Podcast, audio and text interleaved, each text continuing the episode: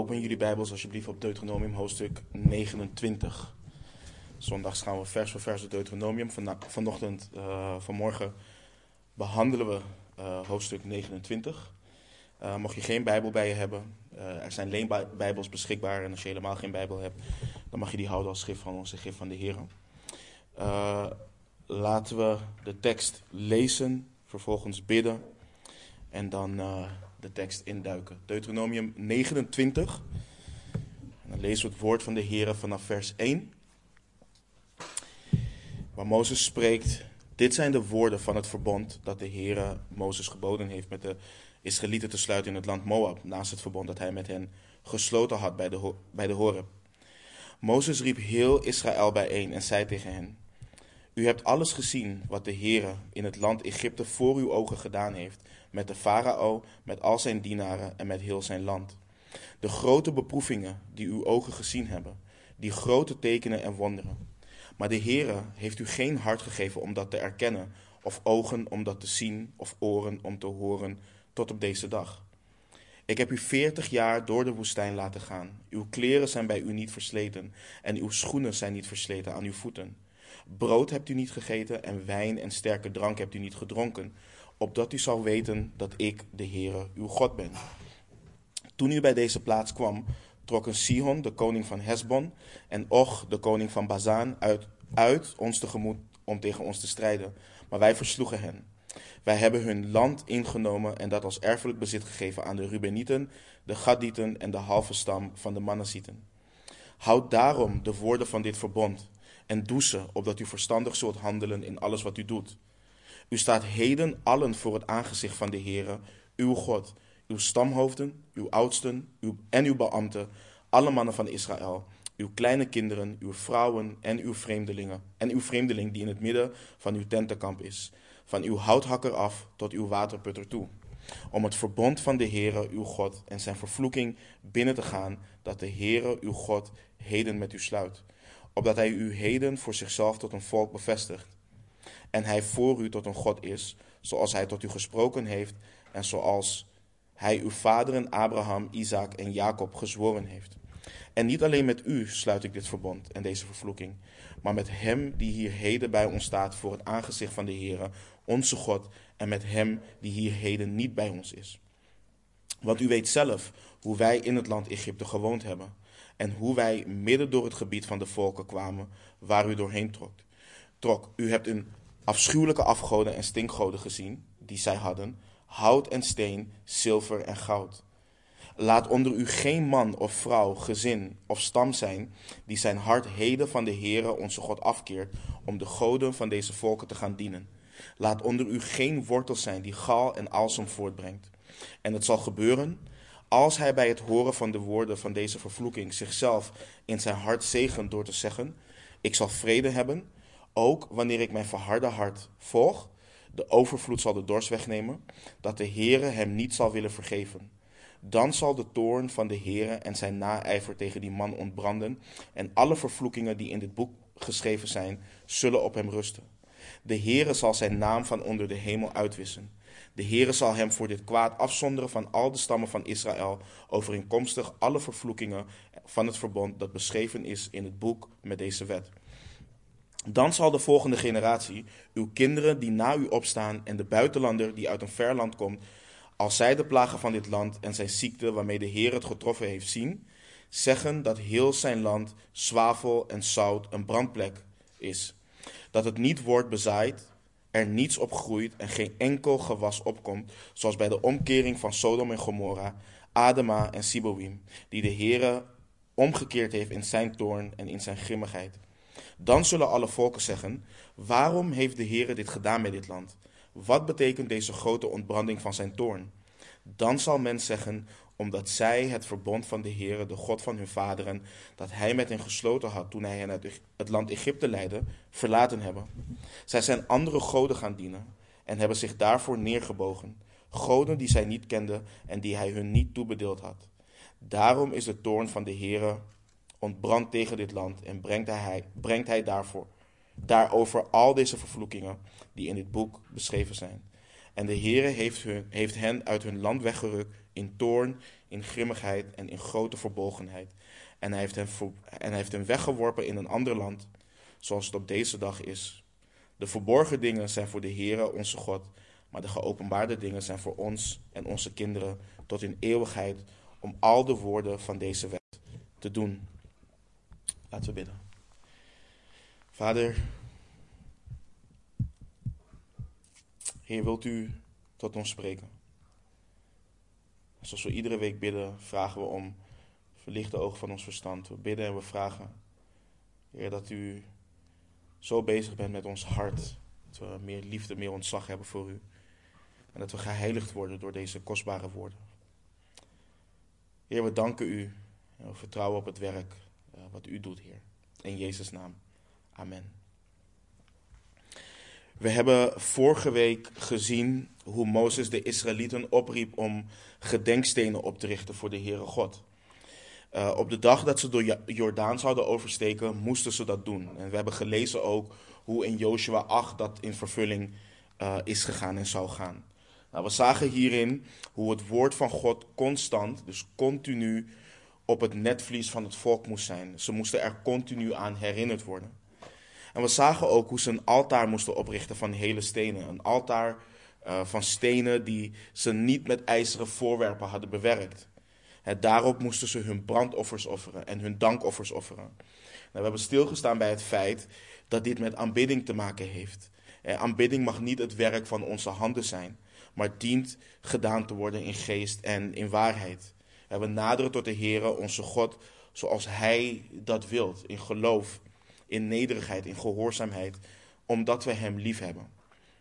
Nou, Mozes hield het volk vervolgens zegen en vloek voor. En we hebben gezien hoe de Heere God het volk wilt zegenen.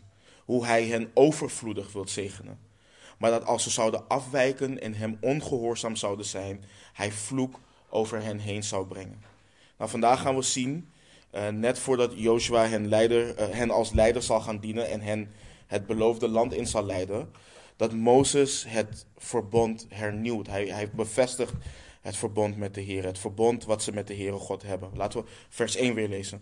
Dit zijn de woorden van het verbond dat de Heere Mozes geboden heeft uh, met de Israëlieten te sluiten in het land Moab, naast het verbond dat hij met hen gesloten had bij de Horeb. Nou, het verbond in het land Moab is een herhaling van het verbond bij de Horeb. De Horeb is wat we in het boek Exodus kennen als Sinaï, waar de Heere hen de wet gaf. En waar Mozes momenteel op doelt zijn alle woorden die hij gesproken heeft en die we hebben gelezen in het boek Deuteronomium. En onthoud, Mozes heeft het volk Israël geen nieuwe wet gegeven naast de bestaande wet. We hebben hier te maken met een nieuwe generatie waarvan sommigen nog heel jong waren toen de Heer eh, de wet gaf en waarvan velen niet eens geboren waren. En, en, en wat is goed om te beseffen? De Heere God heeft een verbond gemaakt met het volk. En dit is niet het enige verbond wat hij met hen heeft gesloten. Hij heeft een verbond gesloten en beloofd dat hij hen het beloofde land zou geven. Dat was een eenzijdig verbond. Uh, dat was niet afhankelijk van hun gehoorzaamheid. Het land wat hij hen, hen had beloofd, dat zou van hen zijn. Uh, dat zou van Israël zijn en het is ook van Israël. Of ze zouden genieten van de zegen van het land en of een specifieke generatie daarvan zou genieten, dat was afhankelijk van hun gehoorzaamheid. En dat hebben we continu gelezen door het boek Deuteronomium heen. Kijk, hun verlossing uit Egypte, het binnengaan en het in, bezit nemen van het land, dat heeft de Heer gezworen aan Abraham. En dat heeft hij ook bevestigd aan Isaac en Jacob. Maar nogmaals, het genieten van de zegen, dat was een verbond waarin Israël ook een verantwoordelijkheid had. En dat was hun liefde en dankbaarheid uiten in gehoorzaamheid aan de Heere God. En het is belangrijk om dat onderscheid te hebben, want als we dat niet hebben en dit toepassen op onze relatie met de Heere God, dan kunnen we de fout maken en kunnen we denken dat wij zalig gemaakt worden op basis van onze werken.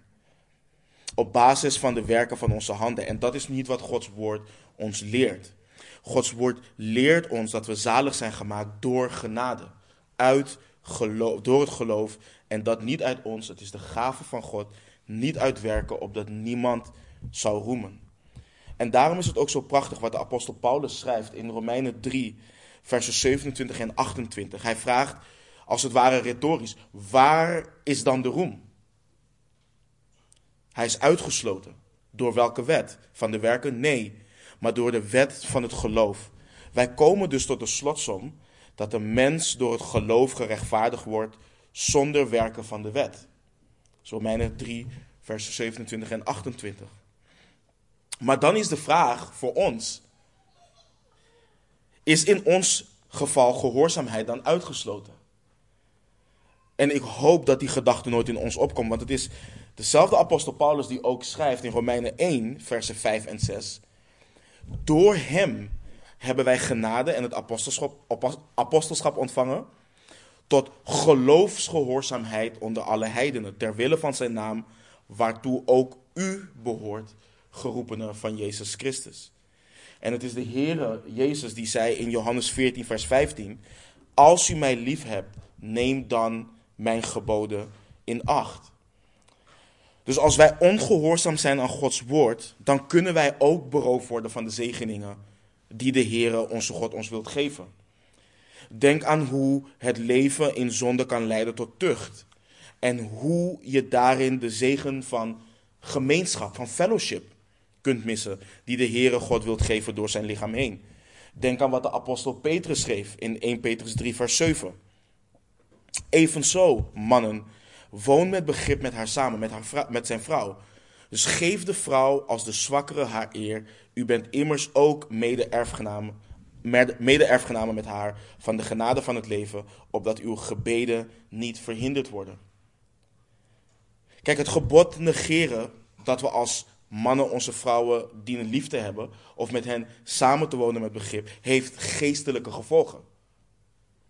Onze gebeden worden hierin verhinderd. En dit zal ons niets doen en ons niet tot beweging brengen als we niet het besef hebben wat een voorrecht en wat een zegen het is om te bidden tot de Heer en wat het betekent dat onze gebeden verhinderd worden. Maar blijf onthouden, Israël kreeg als verlost volk deze geboden. Dus hun verlossing was pure genade. Maar hun verlossing heeft ze gebracht in hun verbond met de Heere God, een leven met en voor Hem. En dat leven wordt door Hem bepaald. En dat geldt voor ons als volk ook. We zijn niet verlost om te kunnen leven zoals we willen. We zijn niet verlost voor onszelf. Nee, we worden gebouwd tot een geestelijk huis, tot een heilig priesterschap, om geestelijke offers te brengen die God welgevallig zijn door Jezus Christus. We moeten beseffen, we zijn een uitverkoren geslacht, een koninklijk priesterschap, een heilig volk. Een volk dat God zich tot zijn eigendom maakte, opdat we de deugden zouden verkondigen van Hem die ons zich tot zijn eigendom maakte.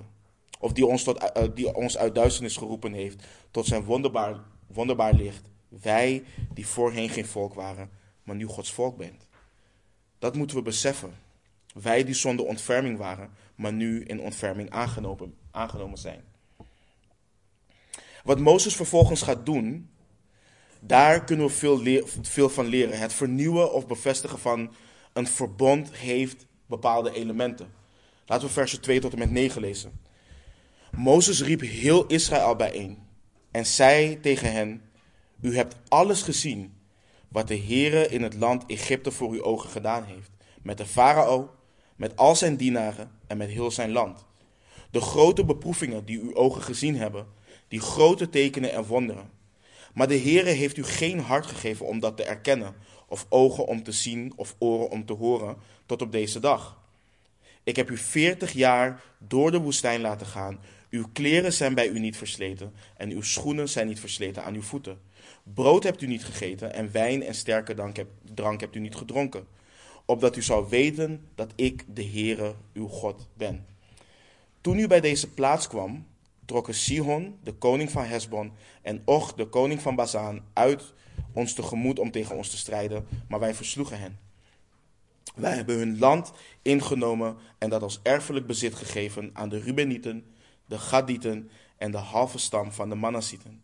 Houd daarom de woorden van dit verbond en doe ze, opdat u verstandig zult handelen in alles wat u doet.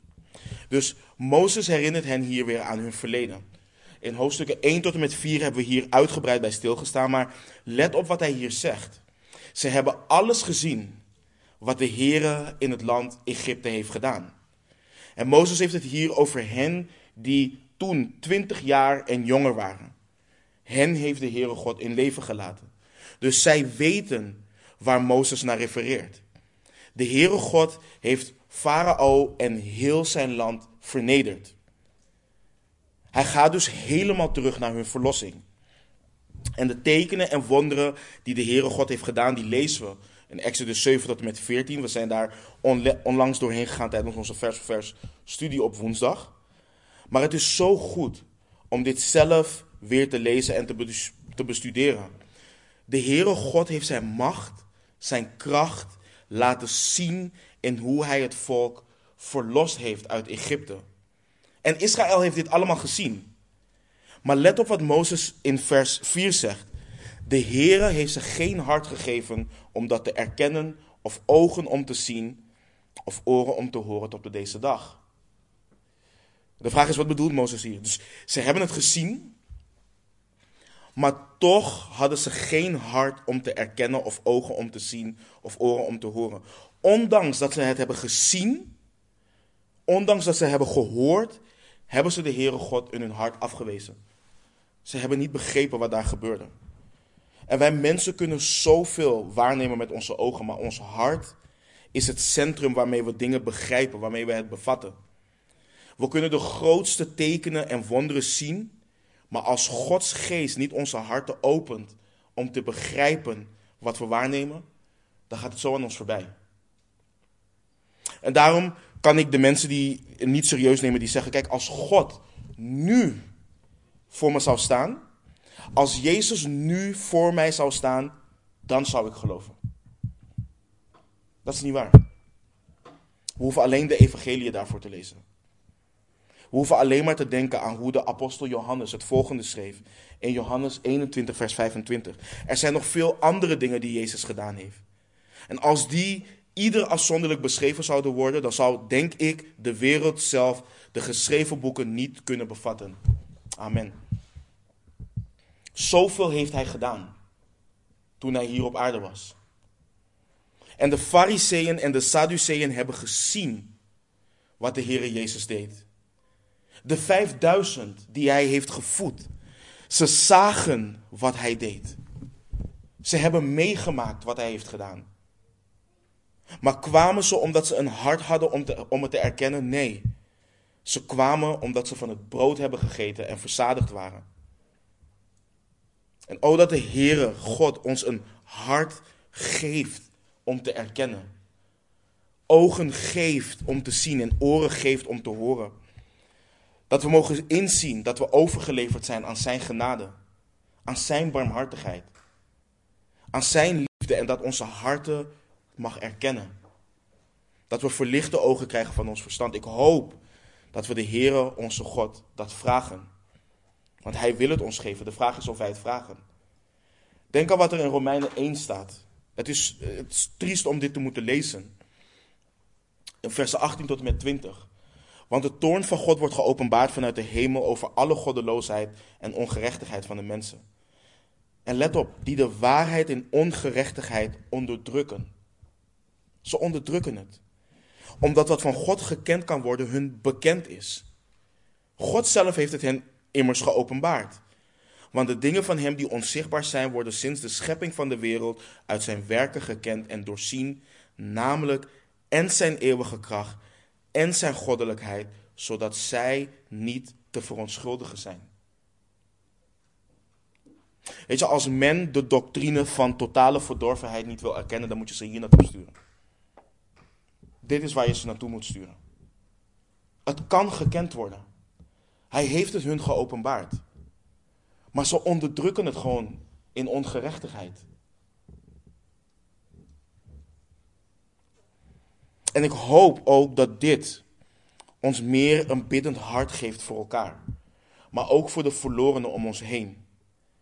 Dat we gaan begrijpen dat het niet gaat om de tactieken die we gebruiken of de slimme dingen die we willen zeggen. Maar dat het gaat om God, de soevereine God, die mensen een hart moet geven om te erkennen. Ogen om te zien en oren om te horen. Net zoals Lydia in handelingen.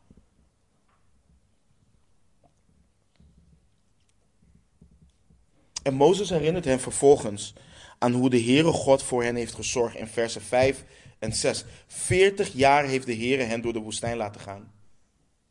40 jaar en ze hadden niet eens door. Ze zagen niet eens in van wacht eens even. Onze sandalen zijn al die tijd niet versleten. Onze kleren aan onze lichamen zijn niet versleten. We zijn niet gestorven van de honger. We hebben niet zelf voorzien in drinken. Het is niet alsof we wijn en sterke drank tot onze beschikking hadden. Nee, de Heere God gaf hen manna. Hij gaf hen water te drinken. Hij heeft voorzien in hun noden. Dus Israël mocht niet twijfelen of de Heere hun God wel voor hen was. Hij heeft het hen continu laten zien. Ze waren net verlost. En dit is zo bizar. Ze waren net verlost en we lezen in Deuteronomium 1, vers 27. U morde in uw tenten en zei, omdat de Heere ons haat, heeft hij ons uit het land Egypte geleid om ons in de, handen, om ons in, het, in de hand van de Amorieten te geven om ons weg, weg te vagen.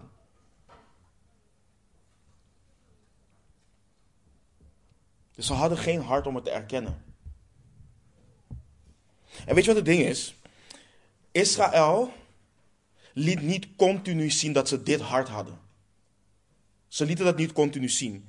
Want toen de Heere God hen had verlost uit Egypte, zongen ze in Exodus 15 een lofzang voor de Heere hun God. Ze loofden hem. Ze prezen hem voor wie hij was en hoe groot en hoe machtig hij was.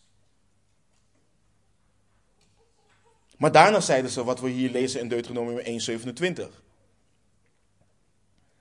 Ze waren dankbaar voor het manna, maar daarna lezen we in nummer 11 dat ze terugdachten aan de vis, de komkommers, de watermeloenen, de prei, de uien en de knoflook in Egypte. Ze zagen wat de Heere God deed. Ze zagen het met hun ogen. Hij voorzag in wat ze nodig hadden. Nogmaals, hun kleding en sandalen waren niet versleten. Ze hadden eten, ze hadden drinken, maar het was niet genoeg. En de Heere God deed al deze dingen om hen te laten zien dat Hij de Heere hun God was. Dat was wat de Heere in hen wilde produceren. En hoe zit het met ons? Zien we waar de Heere God in voorziet? Zijn we dankbaar? En ik heb het niet over de tijden waarin alles goed gaat, waarin het eenvoudig is om de Heere God te danken voor het eten wat we op tafel hebben. Waar we de Heere God danken voor onze broeders en zusters. Nee, wanneer we door moeilijkheden heen gaan. Wanneer ons hart beproefd wordt. Hoe gaan we daar dan mee om? Zien we ons hart dan voor wat het echt is? Wanneer broeders en zusters ons vertellen wat we willen horen, is het eenvoudig hen lief te hebben. Maar wanneer we zien gebeuren wat er met Joshua en Caleb gebeurde toen zij de Israëlieten behoeden, wilden behoeden voor zonde en voor ongehoorzaamheid. Toen zij de Israëlieten opdroegen om de Heere God te gehoorzamen en het land in te gaan. Wat deden ze toen? Toen wilden ze hen stenigen. Toen wilden ze Joshua en Caleb stenigen. Want dat is niet wat zij wilden horen op dat moment. Dat was niet de bemoediging die ze wilden. Maar het was wel de bemoediging, de aansporing, de vermaning die ze nodig hadden op dat moment. Je ziet het ook met de apostel Paulus wanneer hij zijn brief, zijn vurige brief aan de Galaten schrijft. Waarheid naar waarheid blijft hij zeggen. En dan zegt hij. En de Galaten waren eerst dankbaar voor hem. En daarna zegt hij opeens: Ben ik nu jullie vijand geworden omdat ik jullie de waarheid heb verteld? Het is makkelijk wanneer de broeders en zusters ons zeggen wanneer we willen, wat we willen horen. Wanneer ze ons bemoedigen op de manier waarop we bemoedigd willen worden. En de vraag is dan, zijn we echt dankbaar? Hebben we ogen om te zien, een hart om te, om te erkennen? Of zijn we halstarrig?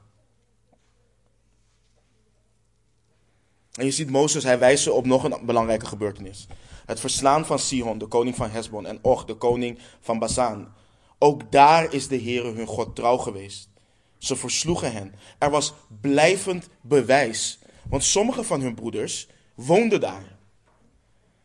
Dus waarin heeft God voor hen gezorgd? Waarin is Hij hun trouw geweest?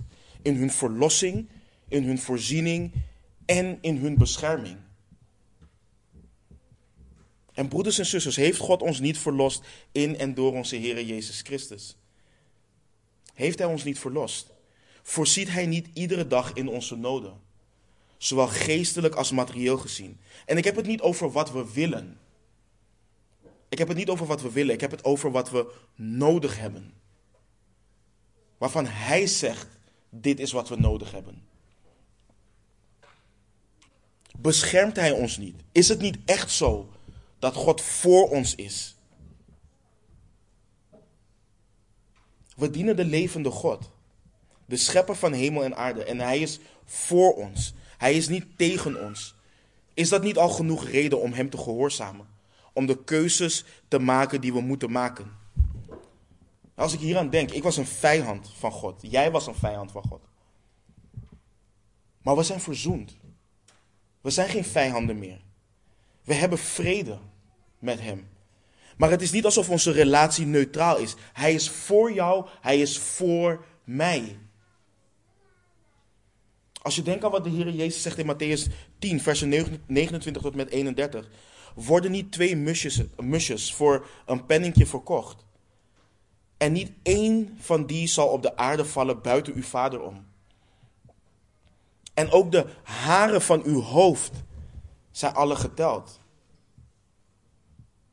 Wees dus niet bevreesd, u gaat veel musjes te boven. De Heere onze God is ons genegen. Hoe zal Hij, die zelf zijn eigen zoon niet gespaard heeft, maar voor ons allen overgegeven heeft, ons ook niet alle dingen met Hem schenken? Heb Hem lief, want Hij heeft jou eerst lief gehad. Mozes gaat verder vanaf vers 10 tot en met vers 15. U staat heden allen voor het aangezicht van de Heere uw God, uw stamhoofden, uw oudsten en uw beambten, alle mannen van Israël, uw kleine kinderen, uw vrouwen en uw vreemdeling die in het midden van uw tentenkamp is, van uw houthakker af tot uw waterputter toe, om het verbond van de Heere uw God en zijn vervloeking binnen te gaan, dat de Heere uw God heden met u sluit, opdat hij u heden voor zichzelf tot een volk bevestigt en hij voor u tot een God is zoals hij tot u gesproken heeft en zoals hij uw vader Abraham, Isaac en Jacob gezworen heeft. En niet alleen met u sluit ik dit verbond en deze vervloeking, maar met hem die hier heden bij ons staat voor het aangezicht van de Heere onze God. En met hem die hier heden niet bij ons is. Het denken aan het verleden is belangrijk wanneer we denken aan het vernieuwen of bevestigen van een verbond met de Heer. Dat is dus wat Mozes heeft gedaan. Hij, hier herinnert hij hen aan het feit dat ze het allemaal nodig hebben. De bevestiging, de hernieuwing van het verbond, de stamhoofden, de oudsten, de beambten, alle mannen van Israël, de kleine kinderen, de vrouwen, de vreemdeling, iedereen.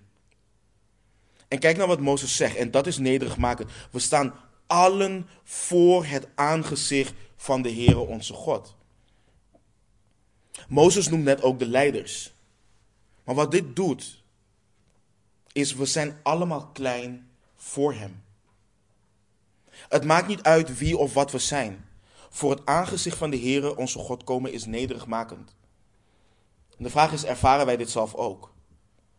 En dit houdt niet in dat we niet met blijdschap kunnen komen, dat we niet met vreugde kunnen komen, maar dat we wel herinnerd worden aan het feit, we komen voor het aangezicht, we staan voor het aangezicht van de levende God, van de Heere onze God.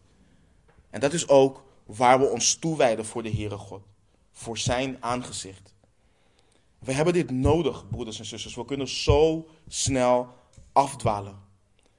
En daarom vieren wij bijvoorbeeld iedere week het avondmaal. En we doen dit om te gedenken en te vieren. Wat onze zaligmaker, onze Heer Jezus Christus aan het kruis heeft gedaan. Het herinnert ons aan hoe dankbaar we dienen te zijn. Maar het waarschuwt ons ook. Het herinnert ons er namelijk aan dat het bloed van onze zaligmaker nodig was om te vloeien aan het kruis.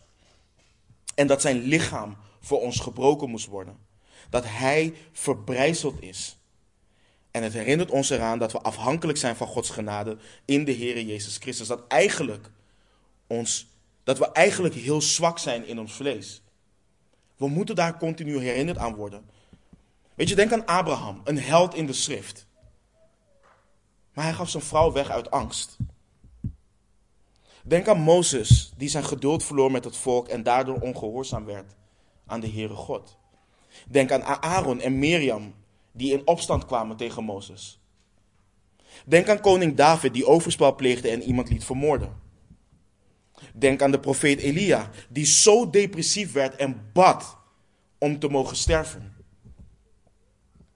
De profeet Jeremia werd zo depressief dat hij wee uitsprak over het feit dat zijn moeder hem gebaard heeft. Het zijn allemaal helden in de schrift. Petrus, die de Heere Jezus drie keer verlogende. En dan kun je zeggen, ja oké, maar dat is voor de uitstorting van de Heilige Geest. Maar vervolgens lezen we ook dat hij verviel in huichelarij door niet meer met de heidense broeders te eten. Dat was na de uitstorting van, van de Heilige Geest. We hebben het nodig om ons continu toe te wijden aan de Heere God. Om voor zijn aangezicht te staan en het verbond te hernieuwen. We hebben het nodig. En niet alleen op de momenten waarin we denken: oké, nu ben ik zwak. Nee, iedere dag hebben we het nodig. En de vraag is: erkennen we het dat we Hem nodig hebben? Dat we Hem dienen te gehoorzamen? En dit, geval, dit geldt in het geval van Mozes en de Israëlieten. Niet alleen voor de mensen die daar op dat moment staan, maar ook de toekomstige generatie. En ze moeten herinneren en herinnerd blijven worden daaraan. Weet je wat prachtig is? Job die heeft volwassen kinderen. Maar ook hij brengt offers voor zijn kinderen. Hij denkt ook aan de volgende generatie. En dat is ook wat wij dienen te doen. En let op wat Mozes doet vanaf vers 16. Hoe hij hen wijst op, alle, op hoe ze alles kunnen verliezen. Alle zegeningen, alles. Lees vers 16 tot en met 21. Want u weet zelf hoe wij in het land Egypte gewoond hebben. En hoe wij midden door het gebied van de volken kwamen waar u doorheen trok. U hebt hun afschuwelijke afgoden en stinkgoden gezien die zij hadden. Hout en steen, zilver en goud. En let op de waarschuwing vanaf vers 18. Laat onder u geen man of vrouw, gezin of stam zijn die zijn hart heden van de Heere onze God afkeert om de goden van, de, om de goden van deze volken te gaan dienen. Laat onder u geen wortel zijn die gal en alsem voortbrengt. En het zal gebeuren als hij bij het horen van de woorden van deze vervloeking zichzelf in zijn hart zegent door te zeggen: Ik zal vrede hebben, ook wanneer ik mijn verharde hart volg. De overvloed zal de dorst wegnemen, dat de Heere hem niet zal willen vergeven. Dan zal de toorn van de Heere en zijn naijver tegen die man ontbranden. En alle vervloekingen die in dit boek geschreven zijn, zullen op hem rusten. De Heere zal zijn naam onder de hemel uitwissen. De Heere zal hem voor dit kwaad afzonderen van al de stammen van Israël, overeenkomstig alle vervloekingen van het verbond dat beschreven is in het boek met deze wet. Mozes herinnert hen aan de verschrikkelijke gevolgen van afgoderij. Israël heeft gezien wat de gevolgen zijn van afgoderij. Ze hebben het gezien in Egypte en ze hebben het gezien bij de volken waar zij doorheen trokken. Weet je wat het ding is met afgoderij? We denken vaak dat het iets is wat niet tot uiting komt. Weet je, ik kan gewoon thuis een afgod oprichten en aanbidden of in mijn hart of wat dan ook. Maar afgoderij wordt altijd zichtbaar in het leven van iemand. Het manifesteert zich altijd. Wanneer iemand geld aanbidt, dan zie je dat. Je gaat het zien. Je kunt niet simpelweg hebzuchtig zijn in je hart en het niet tot uiting zien komen. Men gaat er alles aan doen om verzadigd te worden, maar omdat hebzucht nooit verzadigd kan worden, komt het op een gegeven moment op hele verschrikkelijke wijze tot uiting. Hetzelfde geldt voor lust. Het begint met kijken, maar daarna neemt het ergere vormen aan. Woede en ga zo maar door. Kijk, de hele discussie die er nu plaatsvindt, nog steeds in Amerika. Abortus. Het komt voort uit afgoderij. Het is afgoderij. Het idee, het beeld wat er is geschapen door de maatschappij, door de wereld. Je moet dit bereiken, je moet dat bereiken. Het is jouw leven, jij bent speciaal, niets moet jou beperken als mens. Jij hebt dromen. En wat gebeurt er dan? Je vermoordt het leven wat in jou groeit om jouw eigen dromen na te jagen. Het is afgoderij. Het is afgoderij. Het is niet simpelweg een beeldje. Het is niet simpelweg hout en steen. Het is waar het hout en steen voor staat. De Canaanieten lieten hun kinderen door het vuur gaan, levend. Voor hun afschuwelijke afgoden. Hout, steen, zilver, goud, tempelprostitutie en ga zomaar door. Het is afgoderij. En het komt altijd tot uiting. En daarom zegt Mozes in vers 18: Zorg ervoor dat geen man, geen vrouw, gezin of stam zijn hart afkeert van de Heere onze God om die afgoden te gaan dienen. Weet je, broeders en zusters, dit is diepgaand voor ons. Dit betekent veel voor ons vandaag de dag. Kijk, de Israëlieten hadden de verantwoordelijkheid om niet alleen op hun eigen leven toe te zien, maar op het leven van de gemeenschap. Dit ligt niet alleen bij de oudsten, dit ligt niet alleen bij de priesters, dit ligt bij het hele volk. En dit houdt niet in dat mensen bij elkaar in het huis gaan gluren om te kijken wat ze aan het doen zijn. Dit houdt niet in dat iedereen elke dag een verslag moet geven van wat ze aan het doen zijn. Nee, het is wat ik net zei. Afgoderij, afvalligheid, het komt tot uiting. Het manifesteert zich. Zonde, het komt tot uiting. Het manifesteert zich. En de Israëlieten moesten erop toezien dat het volk rein leefde. Heilig voor de Heere God. En weet je wat je niet ziet bij de Israëlieten, wat je tegenwoordig wel ziet in heel veel kerken? Ja, maar je mag niet oordelen. Of ehm, de valse vorm van nederigheid die je ook tegenwoordig ziet. De valse vorm van bescheidenheid. Wie ben ik om te oordelen? Dus ik zeg maar niks. Wie ben ik om wat te zeggen over het leven van mijn broeder of zuster? Want ik leef zelf immers niet volmaakt. Je zult die gedachten nooit tegenkomen in het Oude Testament. En je komt het ook niet tegen in het Nieuwe Testament.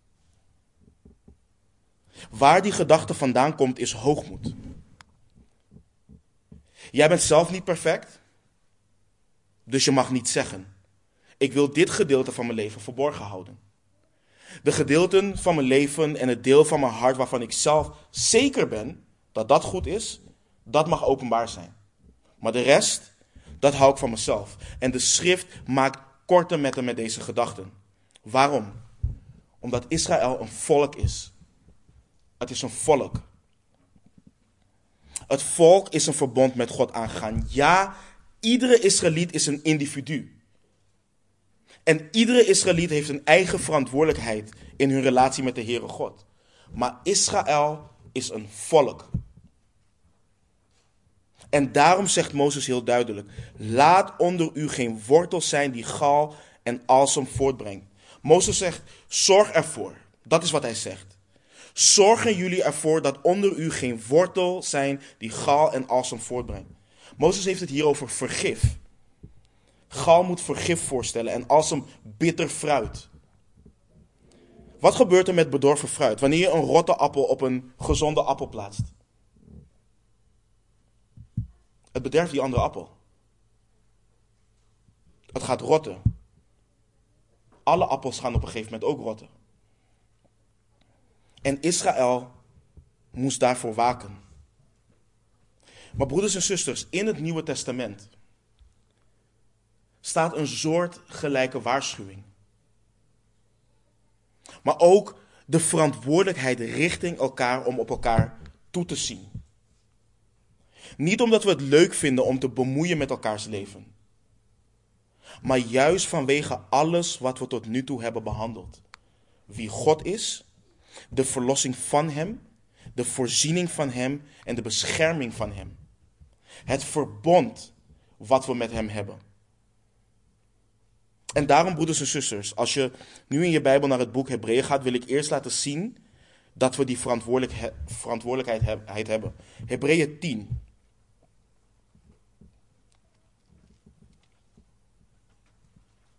Hebreeën 10, vers 24 en 25. Let op wat er staat. En laten wij op elkaar letten door elkaar aan te vuren tot liefde en goede werken. Laten wij de onderlinge bijeenkomst niet nalaten zoals het bij sommigen de gewoonte is, maar elkaar aansporen. En dat zoveel te meer als u de grote dag ziet naderen. Kijk, kijk wat er staat. Laten wij op elkaar letten door elkaar aan te vuren tot liefde en goede werken. Kijk, secten interpreteren dit en kijken alleen naar laten we op elkaar letten. Maar dat is niet wat er staat. Er staat, laten wij op elkaar letten door elkaar aan te vuren tot liefde en goede werken. Dat is hoe we op elkaar letten. Ik hoef niet te kijken wat bijvoorbeeld een Delano doet en daar een verslag van bij te houden. Dat hoef ik niet te doen. Nee, ik, ik, ik, ik zeg tegen hem, broeder, dit is wat de Bijbel zegt. Dit is wat Gods woord zegt. En andersom doet hij hetzelfde. Dat is hoe we op elkaar letten. Maar door elkaar specifiek aan te sporen tot liefde. Onvoorwaardelijke, zelfopofferende en onophoudelijke liefde. Daartoe dienen we elkaar aan te sporen. Als je nu in Hebreeën naar hoofdstuk 12 gaat, dan zie je een gebod wat heel dicht bij het gebod komt aan de Israëlieten. Hebreeën 12, versen 15 en 16. Daar staat: Zie erop toe dat niemand achterop raakt in de genade van God en dat er geen enkele wortel van bitterheid opschiet en onrust veroorzaakt, zodat daardoor velen bezoedeld worden. Laat niemand een ontuchtpleger zijn of een onheilige zoals Esau, die voor één enkele maaltijd zijn eerstgeboorterecht verkocht. Dus waarom doen we dit? De Heilige Geest geeft het antwoord door de auteur heen. Opdat er geen onrust komt en daardoor velen bezoedeld worden. Daarom. Dit is het verschil tussen een ware kerk van de Heer Jezus Christus en een secte of een cult. Een secte wil controle over mensen. Dit zijn mensen die hongeren en dorsten naar macht. Omdat ze vinden dat ze verheven en uh, verhoogd zijn boven anderen. En ze vergeten dat ze op een dag zelf rekenschap gaan afleggen aan de Heer. Maar een ware kerk van de Heer Jezus Christus doet dit uit liefde voor de Heer Jezus, in nederigheid en voor de glorie en eer van onze zaligmaker. Er is een oprechte bekommering, een oprechte bezorgdheid om de zielen van mensen. Een oprechte bekommering om de eer van onze Heer Jezus Christus. Wat ik net al zei. Als ik word aangespoord door mijn broeder, hoe let hij, hoe let hij op me? Broeder, heb je vrouw lief? Heb je kinderen lief? Dien je broeders en je zusters. Hij roept, of zij roept me op tot wat de schrift mij oproept. Maar als we dat niet doen, dan komt er bitterheid. En bitterheid uit zichzelf altijd. Het manifesteert zich. En niet altijd binnen de gemeente, want we zijn daar zo goed in. Bij de samenkomsten met onze broeders en zusters, die verdragen we. Die hebben we lief. Met die zijn we geduldig. Maar hoe is het thuis? Hoe is het op ons werk? Hoe is het met de buurman of de buurvrouw? Of die persoon die ons afsnijdt in het verkeer? Of de persoon die ons onrecht aandoet? En ik zei het net al. Afgoderij zit hem niet alleen in het hout en zilver. Het zit hem in wat het vertegenwoordigt. Waartoe het ons drijft. Als we niet op elkaar toezien en iemand worstelt, bijvoorbeeld met eenzaamheid, en die persoon niet hoort dat die persoon niet eenzaam is en God zijn of haar burcht is, God zijn of haar rots is, dan duurt het niet lang voordat het vlees en de vijand iets kan presenteren waardoor hij of zij in zonde vervalt. Een ongelijk span aangaat. Kijk naar zaken op het internet waar ze niet naar horen te kijken, etc. En zo kan het met geld zijn of met welke afgod dan ook. Ja, we zijn individuen. We zijn verantwoordelijk voor onze eigen wandel in en met de Heer Jezus Christus. Absoluut. Maar toen we tot wedergeboorte kwamen, zijn we gedoopt in een lichaam. We zijn geplaatst in een lichaam. We hebben in één klap miljoenen broeders en zusters erbij gekregen. Zij die allemaal houden van de Heer Jezus Christus. Die allemaal willen dat Hij verheerlijkt wordt. En als er dan iets is in mijn leven, wat niet alleen het getuigenis van Christus gaat, maar ook onrust veroorzaakt, waardoor velen bezoedeld worden, dan leidt het lichaam eronder. En dan is de vraag: is het echt zo diep? Ja, het is echt zo diep. Het is echt zo diep. Ik heb twee dochters en zij zien hoe ik met hun moeder omga. Als ik leef overeenkomstig Gods wil en hun moeder lief heb zoals God dat wil, dan weten zij, dit is minimaal de maatstaf. Minimaal. Geen enkele man kan in mijn leven komen en denken dat hij mij minder gaat geven dan mijn vader mijn moeder gaf. En hij deed dit in gehoorzaamheid aan Christus. Dus wat weten mijn dochters? Ik moet een man hebben die Christus lief heeft, boven alles. Die Christus gehoorzaamt, die ontzag voor hem heeft. En zo kunnen we de hele dag vullen met voorbeelden. Maar het komt hierop neer, broeders en zusters. We dienen toe te zien op elkaar. Tot eer en glorie van onze Heer Jezus Christus. Voor de opbouw van de gemeente. Want let ook op waartoe het kan leiden wanneer we dat niet doen. Mozes heeft het over iemand vanaf vers 19 die denkt: Ik ken de woorden van de Heere God. Ik weet wat dit met zich meebrengt. Maar die persoon verheft zijn hart en zegent zichzelf en denkt: Ik zal vrede hebben. Ook wanneer ik mijn verharde hart volg, de overvloed zal de dorst wegnemen. Dit is de liberale discipel van de Heer Jezus. De liberale beleidende discipel. Die bijvoorbeeld weet dat homoseksualiteit een zonde is, maar zegt: God vergeeft. Dit is de persoon die weet dat gemeenschap buiten het huwelijk een zonde is, maar zegt: Het maakt niet uit. Want God vergeeft. Dit is de persoon die weet wat het woord van God zegt, maar toch doet wat zijn hart of haar hart zelf wilt.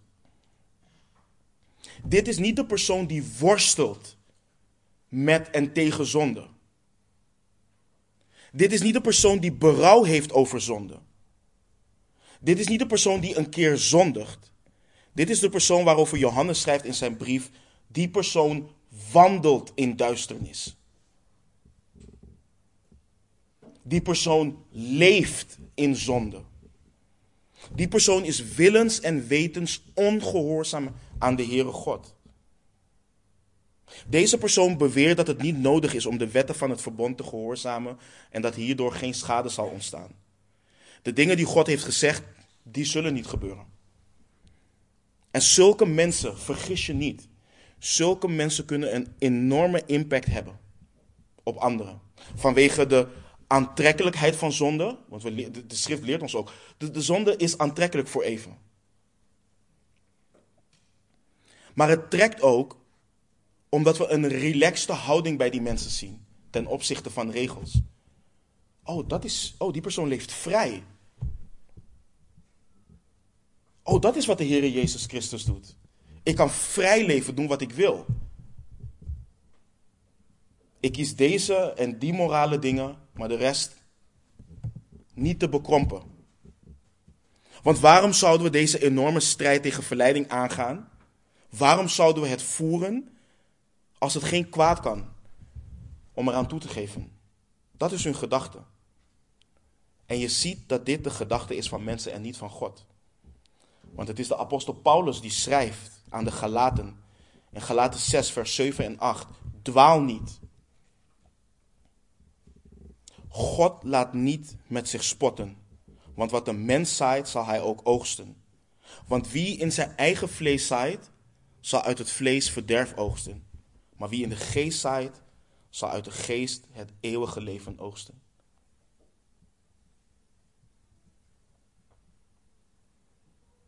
Mozes zegt voor die persoon is er geen vergeving.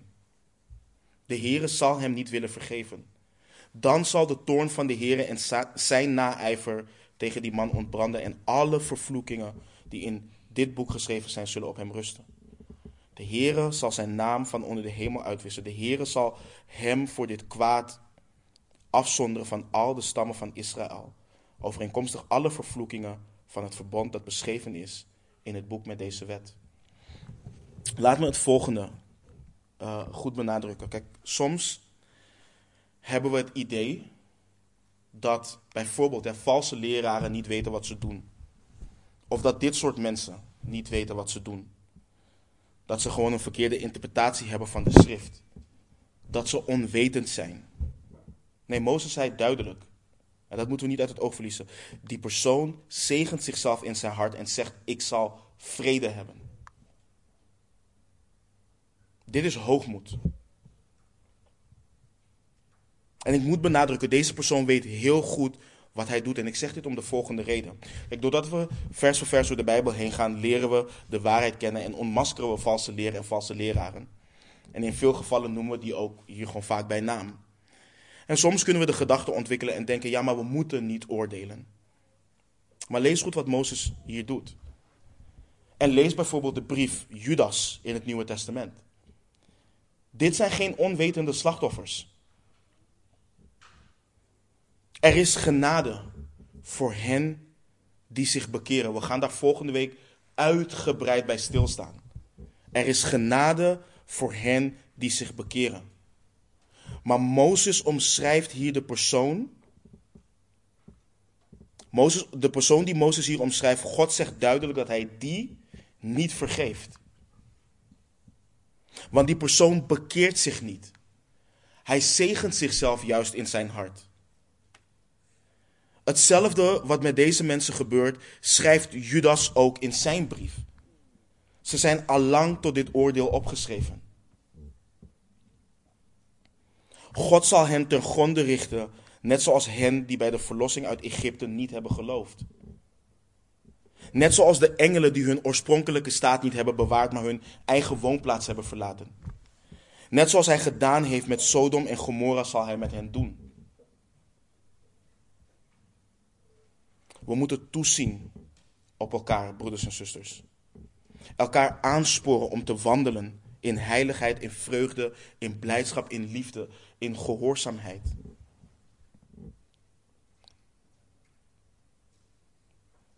Let op de reactie um, op Gods oordeel over deze persoon vanaf vers 22.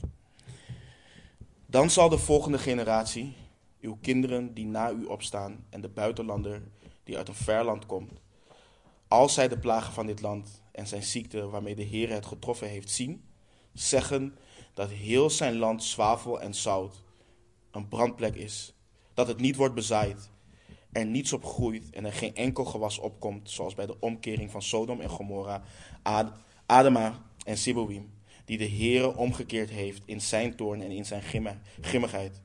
Dan zullen alle volken zeggen, waarom heeft de Heere dit gedaan met dit land? Wat betekent deze grote ontbranding van zijn toorn? Dan zal men zeggen dat zij het verbond van de Heere, de God van hun vaderen, dat hij met hen gesloten had toen hij hen uit het land Egypte leidde, verlaten hadden. Zij zijn andere goden gaan dienen en hebben zich daarvoor neergebogen. Goden die zij niet kenden en die hij hun niet toebedeeld had. Daarom is de toorn van de Heer ontbrandt tegen dit land en brengt hij daar, daarover al deze vervloekingen die in, dit land, die in dit boek beschreven zijn. En de Heere heeft hen uit hun land weggerukt in toorn, in grimmigheid en in grote verbolgenheid. En hij heeft hen weggeworpen in een ander land, zoals het op deze dag is. De verborgen dingen zijn voor de Heere onze God, maar de geopenbaarde dingen zijn voor ons en onze kinderen tot in eeuwigheid om al de woorden van deze wet te doen. Dus de Heere God straft een afvallige bewust en terecht vanwege het verbreken van het verbond. Maar er is nog een waarschuwing. Er is nog een reden. Ter waarschuwing van de volgende generatie. Ter waarschuwing van de mensen om hem heen. Weet je, ik heb de, ik heb de volgende versen eerder geciteerd, maar het is passend wat dit gedeelte betreft. In 1 Korinthe 10, vers 11 en 12. En het is goed om deze versen te blijven herhalen. Dat we onthouden dat we dezelfde God dienen. Al deze dingen nu zijn hun overkomen als voorbeelden voor ons. En ze zijn beschreven tot waarschuwing voor ons over wie het einde van de eeuwen gekomen is. Daarom, wie denkt te staan, laat hij oppassen dat hij niet valt. Kijk, het is niet dat de Heere God op een dag zin had om zijn volk weg te vagen of iemand weg te vagen. Nee. Het is omdat, hij, omdat zij zijn verbond verlaten hebben. Ze zijn achter andere goden aangegaan. En we lezen in openbaring, en, en de apostel Paulus schrijft het ook over afgodendienaars, die zullen het koninkrijk van God niet beërven. Die zullen het niet ingaan. Het geldt nog steeds dat we geen andere goden voor zijn aangezicht zullen hebben. Dat staat nog steeds vast.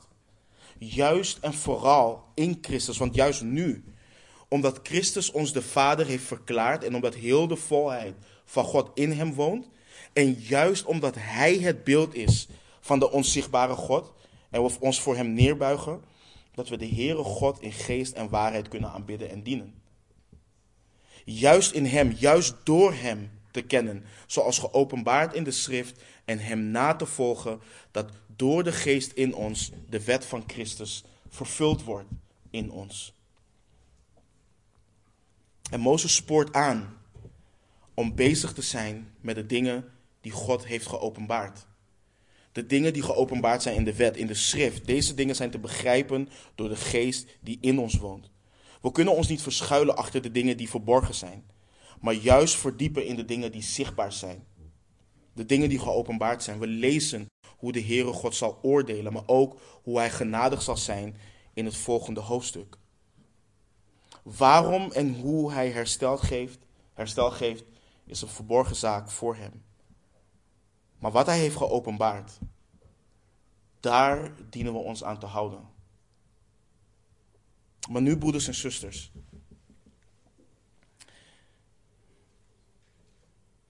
We staan hier heden voor het aangezicht van de Heere onze God.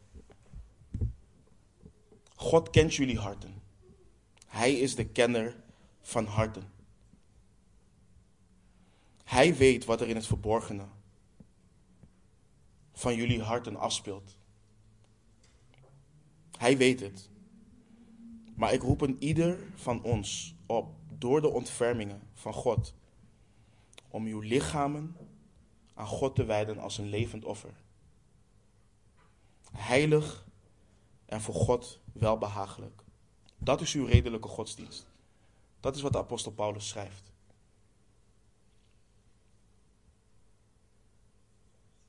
Word niet aan deze wereld gelijkvormig, maar word veranderd door de vernieuwing van uw gezindheid om te kunnen onderscheiden wat de goede, welbehagelijke en volmaakte wil van onze God is. Laten we vandaag voor de Heere onze God, laten we ons toewijden aan Hem. Ons reinigen voor Hem. En leven zoals Hij wilt. Ik wil in ieder van jullie gaan vragen om te gaan staan. En in jullie Bijbel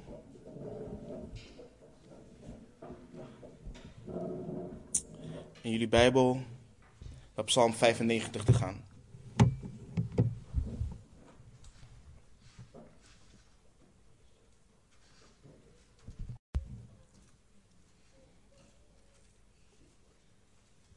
Psalm 95.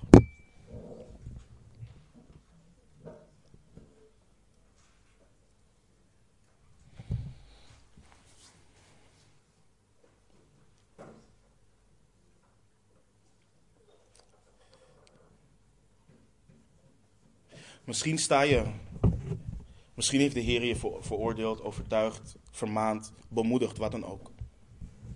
Maar zoals ik al zei, het is nodig dat we voor de Heer staan, dat we voor zijn aangezicht komen. En dat we het verbond hernieuwen. En je weet zelf waar je momenteel staat. Je weet zelf hoe je momenteel voor de Heer staat. Maar deze dienst leidend zo is het belangrijk om hierbij stil te staan. En ons als gemeente ook. Ons als gemeente toe te wijden aan de Heer.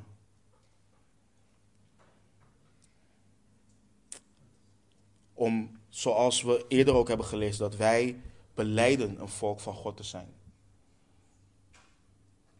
En als er een nieuw begin moet plaatsvinden, laat het nu zijn. Laat het vandaag zijn. En de oude dingen wegdoen. En de psalmist schrijft in Psalm 95 vanaf vers 1.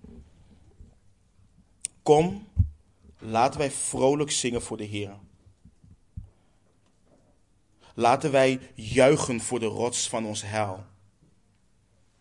Laten wij zijn aangezicht tegemoet gaan met een loflied. Laten wij voor hem juichen met psalmen. Want de Heere is een groot God. Ja, een grote koning, een groot koning boven alle goden. In zijn hand zijn de diepste plaatsen van de aarde en de toppen van de bergen zijn van hem. Van hem is ook de zee, want hij heeft haar gemaakt. Zijn handen hebben het droog gevormd. Kom, laten wij ons neerbuigen en neerbukken. Laten wij knielen voor de Heere die ons gemaakt heeft. Want Hij is onze God. Hij is onze God. En wij zijn het volk van zijn weide en de schapen van zijn hand. Heden, indien u zijn stem hoort, verhard uw hart niet, zoals de Meriba, zoals in de dagen van Massa in de woestijn. Stelde uw vader en mij op de proef, daar beproefde zij mij, hoewel zij mijn werk zagen.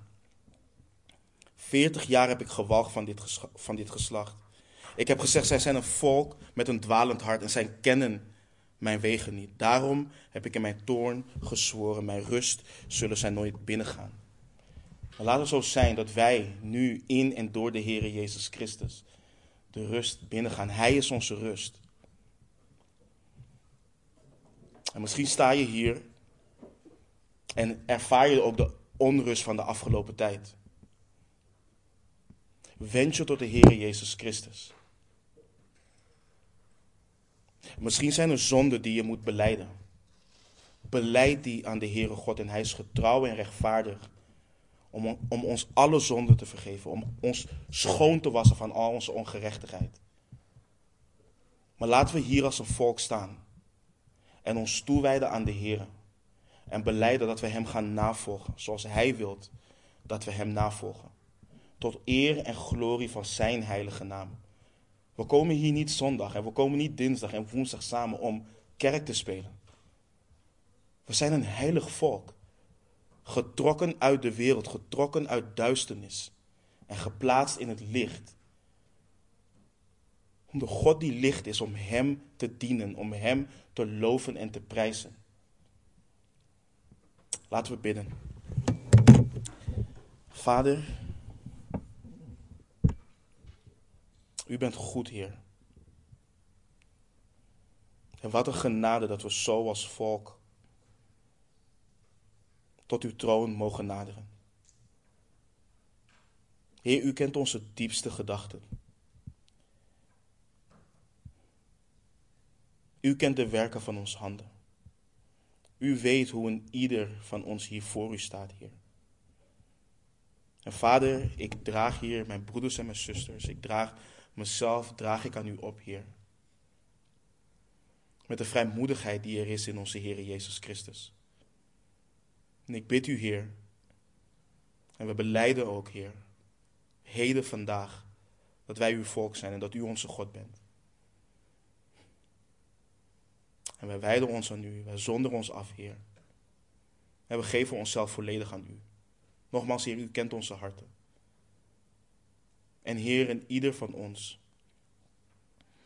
kan alleen onze eigen zonde beleiden, Heer. Maar ik breng al onze moeite, ik breng alles breng ik voor uw troon, Heer. En ik bid u en ik vraag u, vervul ons met uw geest, Heer, en geef ons de kracht om heden voor uw aangezicht te wandelen.